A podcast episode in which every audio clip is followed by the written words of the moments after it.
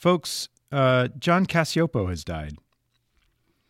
I don't I don't know the details, and uh, and well, they're not really important anyway. I just right away I want to express my condolences to those closest to him, to to Stephanie, to John's family and friends, and to his many colleagues and students. Uh, the news came as a shock to me.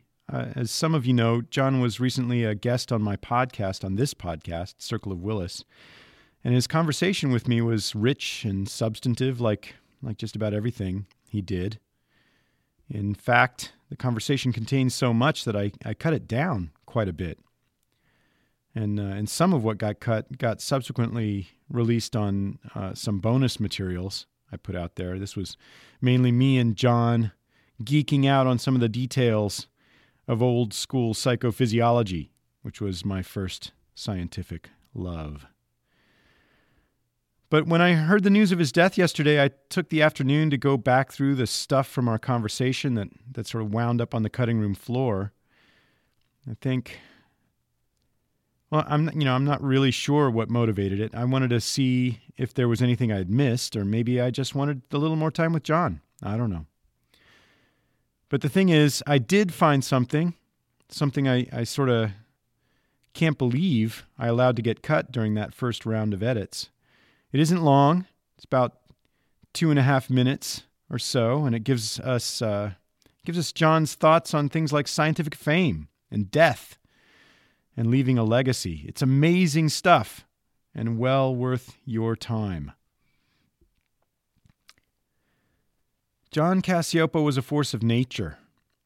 Uh, he enriched all of us through his work and his perspectives on on everything from strong psychophysiological inference to living a scientific life. I'm sort of tempted to say we'll miss him, and of course we will, but I'd rather orient our attention toward how lucky we were to have him at all. So, thanks, John, and goodbye. I, sometimes we just have to step back and think, what are we, what, what are we trying to live? And I, you know, this notion that scientists give up fortune for fame is silly. How many famous scientists across history can you name? Einstein. Okay, give me another one.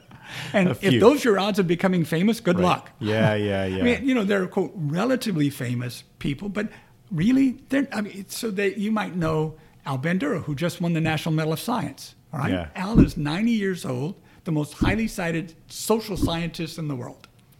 But in 20 years, he'll still be in textbooks, but uh, people will be exposed yeah. to him, but they won't really know him. And you go to the person on the street, they won't know who he is.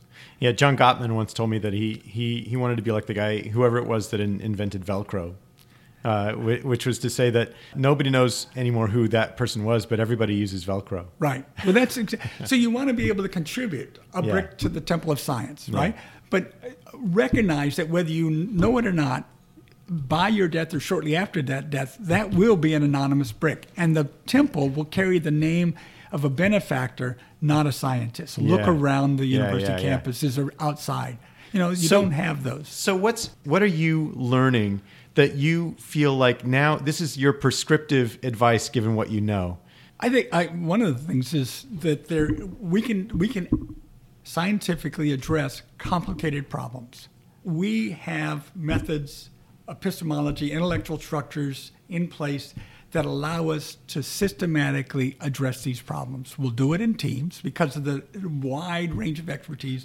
We have to be working together to understand each other's disciplinary perspectives, to learn from one another, and to challenge each other.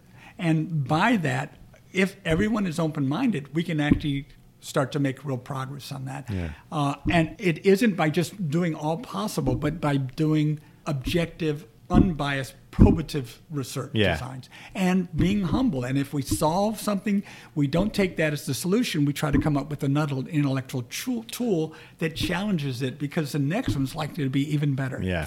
And and if you accept that you do it you're going to do it anonymously. By the end it'll be anonymous. So it's about the process of doing it. The the value isn't the rewards of fame. It's that you never had to go to work in your whole life